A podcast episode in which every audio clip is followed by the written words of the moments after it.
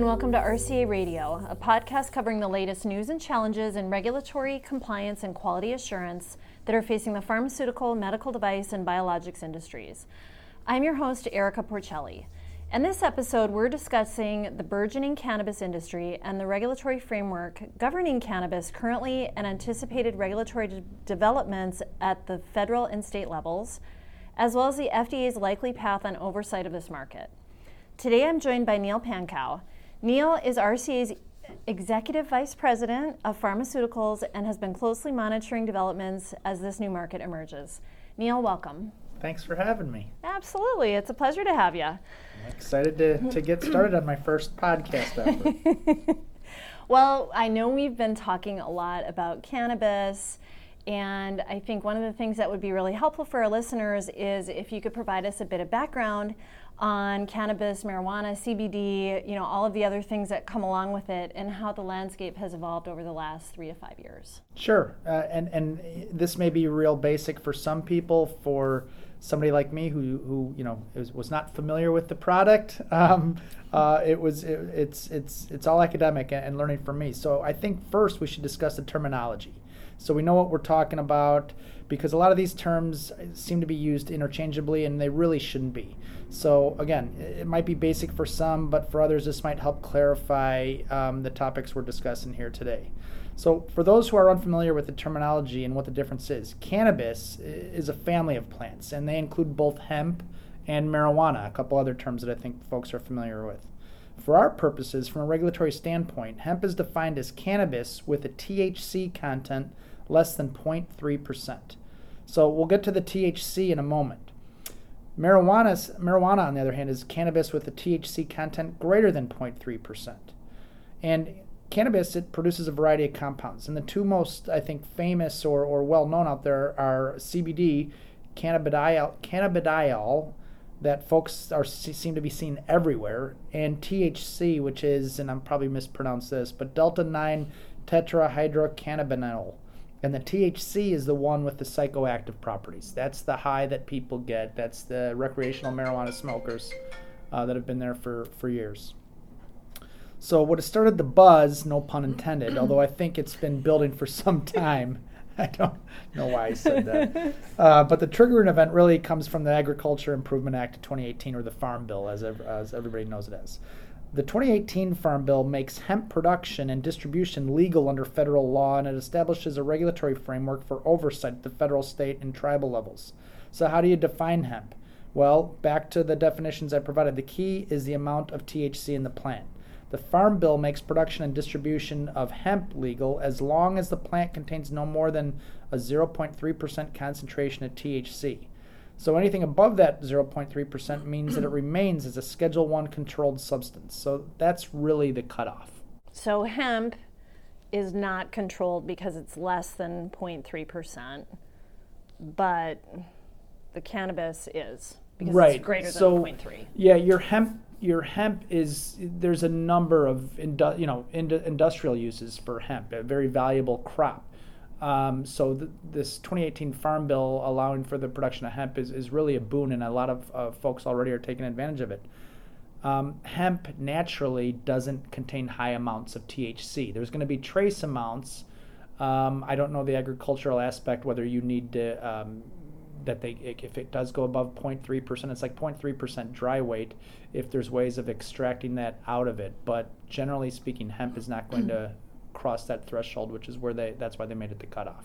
So you get all the values of it, but you're not growing the the marijuana or the pot, uh, if you will, the marijuana being the other one that does contain um, high amounts of THC. So I know initially when marijuana entered the market, it was for medicinal purposes, and we've seen a lot of states moving towards legalization um, for recreational use. What is the current framework in place? And part two, where does state regulation fit in with federal oversight? And should we anticipate seeing some new guidance come out from the FDA? All right. Well, yeah. There's there's a lot to unpack there. There's and that's a number. Of, uh, there's multiple questions. So let, let me try to answer the, the the first one. So you're right. More states are legalizing it for recreational use, and they're opening up, or they're opening up their existing laws regarding the medicinal uh, marijuana use, uh, increasing the number of dispensaries or that sort of thing. But what that does, as folks are well aware of, it creates a patchwork of what's allowed and what isn't. And nobody likes dealing with the patchwork because it makes it difficult, if not impossible, for businesses involved in this industry to actually grow their business. Again, no pun intended there.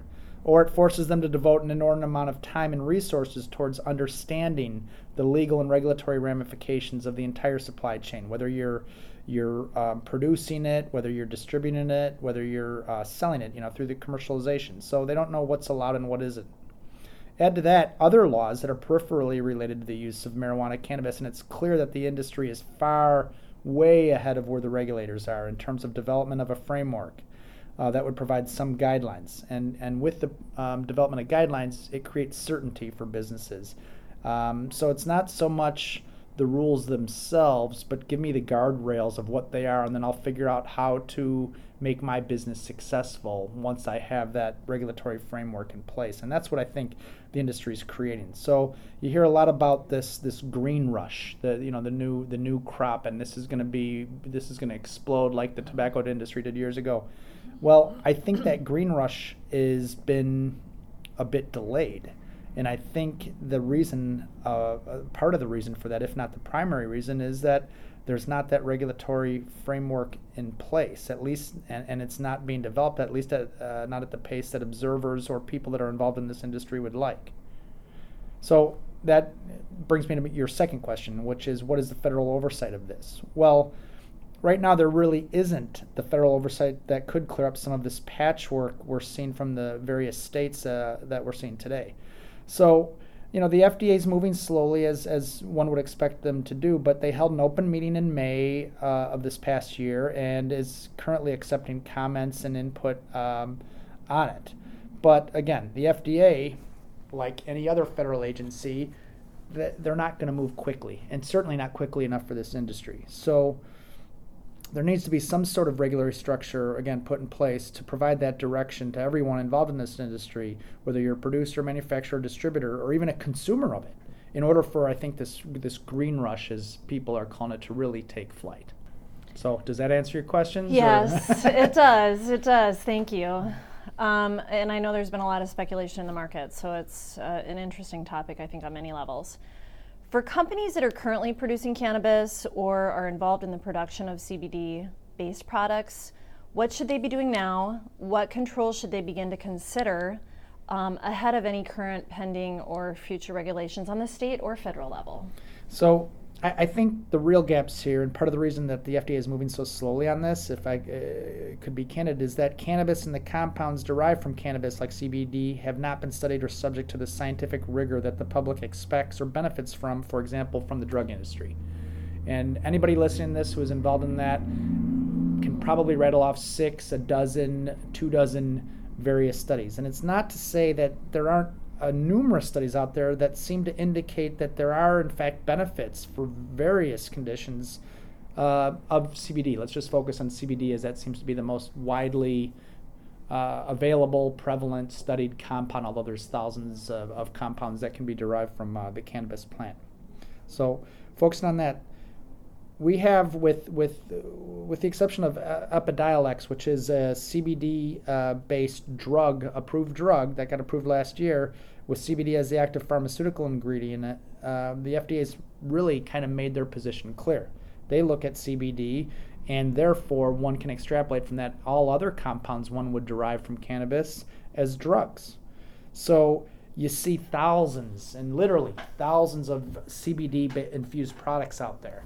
So the FDA is regulating those um, in such a way as look, the, these are drugs, and they're issuing a number of warning letters to companies out there. That's the enforcement arm for folks who aren't familiar with the FDA.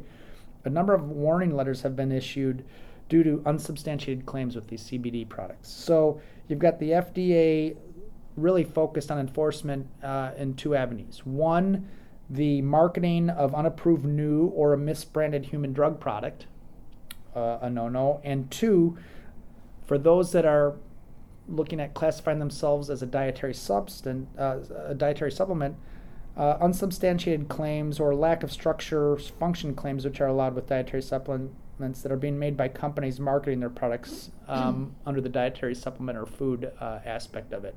So um, again, they, they, can have one anecdotal study, but it's not enough uh, for the agency or for the FDA to um, allow that specific claim. You, you, can't be some peripheral or some anecdotal evidence. So You've got to have your well-controlled, randomized, you know, developed clinical studies as similar to what one would have with a drug product in order to have the necessary support for any claims you're making. And, and add to that that you know the FDA is looking at these as drugs, and up until last year, any cannabis was a Schedule One controlled substance. So even if people wanted to study this, difficult to do so when you have DEA regulation over it. Now, with the uh, approval of this API, uh, of this cannab- um, this Epidiolex containing uh, CBD, um, they've moved that to a Schedule Five, still a controlled substance, but at least um, Schedule One, where it's absolutely prohibited, is, is no longer the case.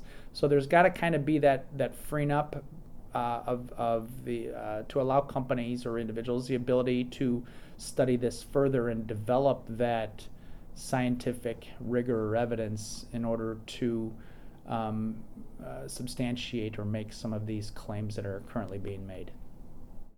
Yeah, I think it's interesting because, as you and I have talked about, this is a new and emerging regulation. Um, there are a number of different uses. So you have the food-based products, right? Candies, mm-hmm. brownies, whatever, the whatever. Gummies. Yeah, exactly. Yeah. That treat pains and aches and whatnot. But then you see the pharmaceutical companies that are literally using this as um, incorporating it into their drug product to treat a specific, um, more serious condition. So I don't know. I, I don't know if you have any comment there on that, but I thought it was interesting because it's two completely different ends of the spectrum. Well, the, the May the, the, the May meeting uh, was fascinating to me, and I, I attended virtually. I had it televised all day, so we're sitting here in my office. I had it on all day in my office. Um, my 12 year old son happened to be at work with me that day, so he got to go home and tell his mom he learned all about weed. um, but it was a fascinating open meeting. I, I, you know, I had it on in the background. At times, I was I was paying more attention than others. But of all the different constituents and interested parties that were involved there, you had high-profile uh, law firms commenting on it. Uh, you had uh, a number of large pharmaceutical companies commenting and really pushing for stringent regulations because they want to they want to create a barrier to entry. They're looking at this from a business perspective. And then you had mom and you know a lot of like I, what I would classify as mom and pop shops commenting on you need to free up regulations in order for us to you know introduce this wonderful product to the rest of the world. And I don't mean that to be facetious or anything because I I'm ambivalent. I, I, I think my, my current thinking on the benefits of it are I think there's just too much evidence, whether you want to call it anecdotal or there are some you know well controlled studies out there. I, I, think there are benefits to this product. I don't don't get me wrong, but I don't think it's been done to the level that any approved drug by the FDA out there has been has has uh, been tested or studied. In fact, I think while we're moving slowly from a lot of observers' perspective, a lot of this uh, legalization and, and freeing up of regulations um, is kind of being done by public fiat or public mm-hmm. just because public opinion is turning more positively toward it. And again, I'm one to look at it positively as well, especially if there are benefits. But there's got to be, I, I want to have confidence in what it is I'm taking. And I think that's the key area that uh, industry or organizations that set standards, if you will, uh, need to accelerate in order to create these guardrails for industry to um, comply with or or get out of the business. Yeah, I agree. It's a good point. So I know again, we, you know, we've said a couple of times this is emerging, but do you see or have you seen any trends that have come out um, as the FDA really put some scrutiny on the industry? So yeah, I mentioned it a little bit earlier. There's a series of uh, warning letters that have that have uh, the FDA uh, again thousands of CBD-based products.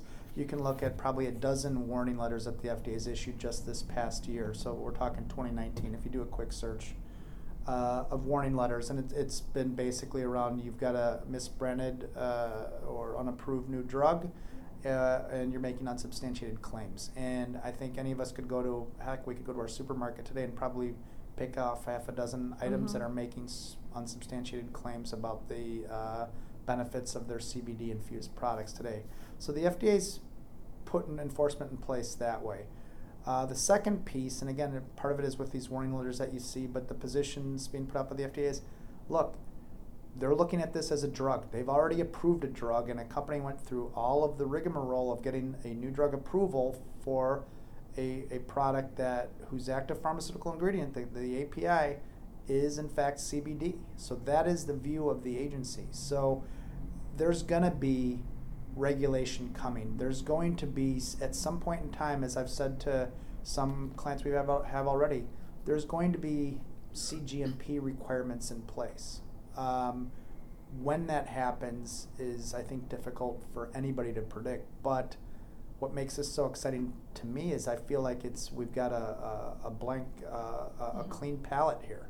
That industry, you know, with these open meetings, I think with some legislative efforts, some lobbying, what have you, or just you know putting well thought out position papers in uh, in place, can have a hand in the development of what I do think will be a green rush uh, eventually of, of, of developing this industry, and that's what kind of makes it really exciting to me at this point in time.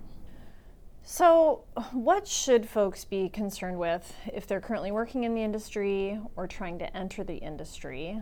And how does a company like RCA help them uh, support them through this? Is there a review of quality management systems? How does that all play into this? So I think, and, it, and that's a good question, really the key question. Why are, why are we RCA having this discussion?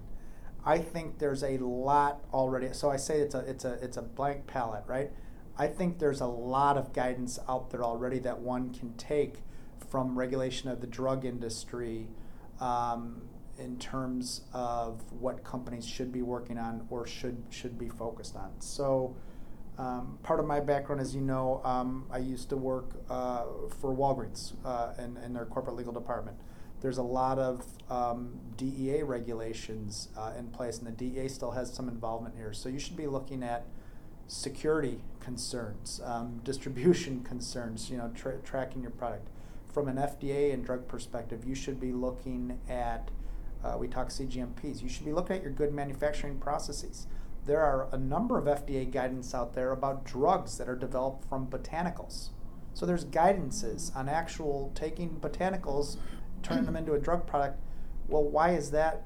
That's as applicable to the cannabis industry as it is to anything, right? Especially we've got one drug approved and we've got thousands of compounds. I, I look at any number of drugs that, that could potentially be approved with um, compounds derived from, from the cannabis plant those guidances have been out there for years, and I think industry should should be uh, looking at these.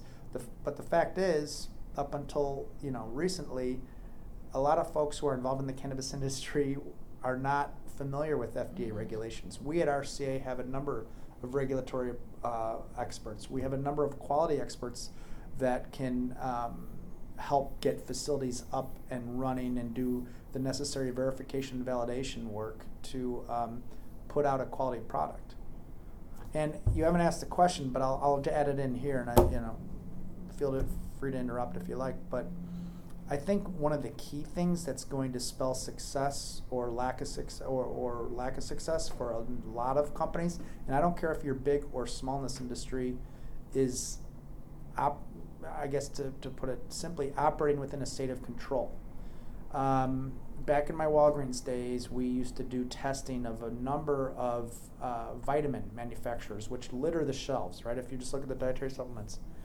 And the level of strength or what they said was in those vitamins and what was actually in them, and this is going back even before 2000 when I, I'm a lot older than I, than I care to admit, um, was a huge discrepancy. I think the same thing is is occurring today. So all of these dietary supplements, all these CBD products out there, I don't think the public can or, or frankly should trust what that labeling saying as to what they contain and the strength of what those products contain. I think to the extent you can have a quality control system in place that can produce consistent product, that, as much as anything, is going to dictate whether you're successful in this business or not. So I'm gonna I'm gonna go off on a little side tangent, and I'm gonna ask for your opinion. I know that right now the way that most states have their recreational products set up is you go to a dispensary and you know you buy your product from them. Do you ever foresee this product being in a place where it is sold in places like Walgreens or CVS, Target, over the counter type of things outside of a dispensary? So are you talking, so I've been, we've been using the terms interchangeably as mm-hmm. well, which I'm using cannabis kind of as a general mm-hmm. term. But are you asking specifically like marijuana? In this No. case, the stuff with the psychoactive effects, the THC? Not necessarily. Well, I guess maybe because that's the controlled element, right? Yeah. So if you go to like Massachusetts, you can go into the dispensary and you can get a, a range of different products. You can buy the edibles, I think. Um, I don't know if you can buy um, the inhalant or not. Mhm. But, you know, I mean, to your point, what you said before, it does seem a little bit like a supplement. And maybe that depends on what it is. If it's a hemp product, which you can buy in a store, I think, right? Yeah, yeah. So, I so let me. This is purely Mhm. opinion and speculation, and and certainly anybody listening who who wants uh, further discussion, happy to do it. But this is purely speculation on my part.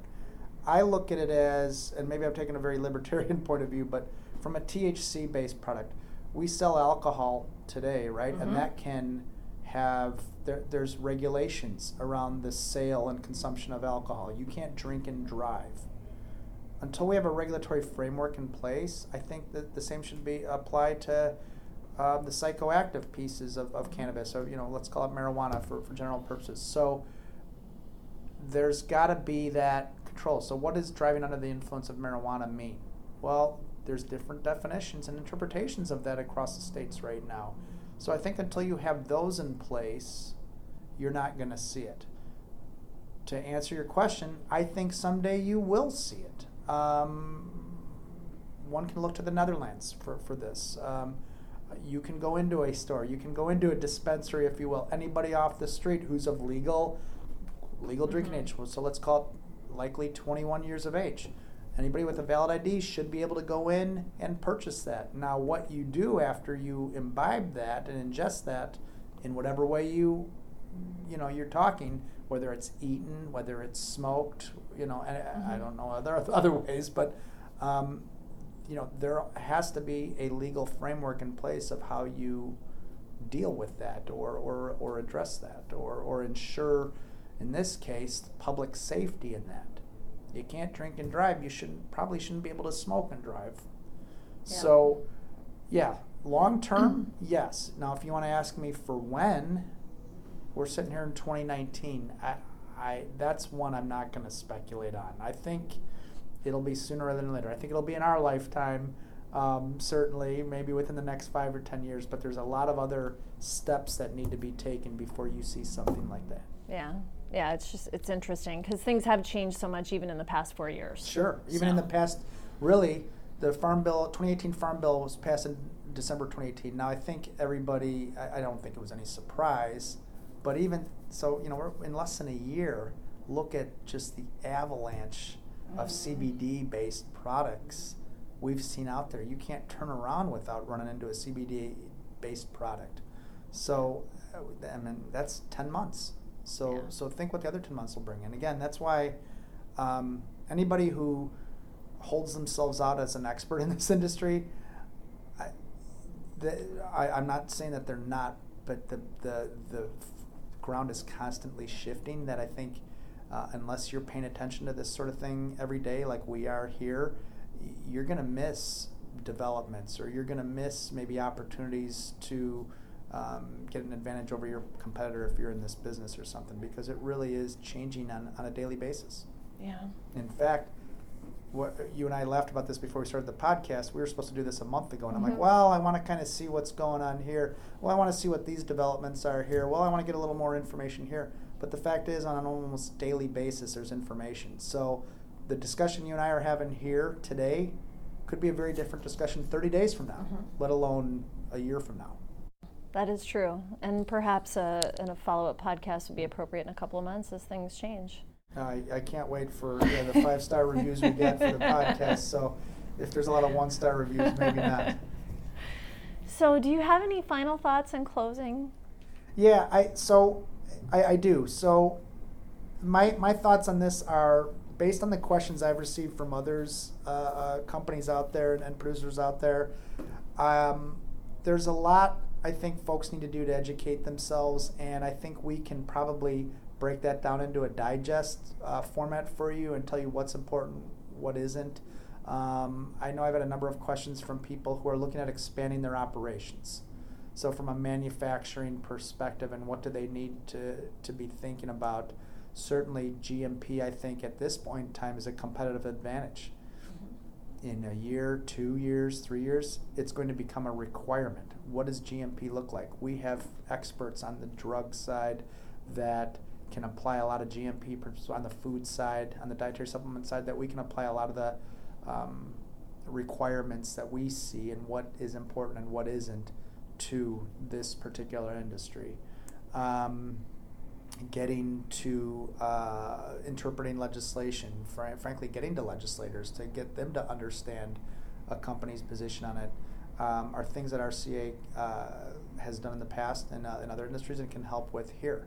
Um, so you know, I look at GMPs, but I, I, at the end of the day, if I'm saying the most important thing, it is quality control, knowing what's in your product, and that comes from years of being involved on the dietary supplement side and vitamins, and knowing that what the public's ingesting isn't maybe what they think it is, or certainly isn't what what is uh, on the label. So you look at your promotion, what what you're promoting it for, and and basically being able to produce on a repeatable basis what you say you are actually producing. I think those are the key items um, uh, that folks need to focus on right now until they're once so once there are standards in place they can say yep we meet those standards and here's how we meet those standards and here's a documentation and proof showing that we meet those standards consistently those are going to be the successful companies the companies who don't do it or say that they do it and then turns out that they don't they're not going to be around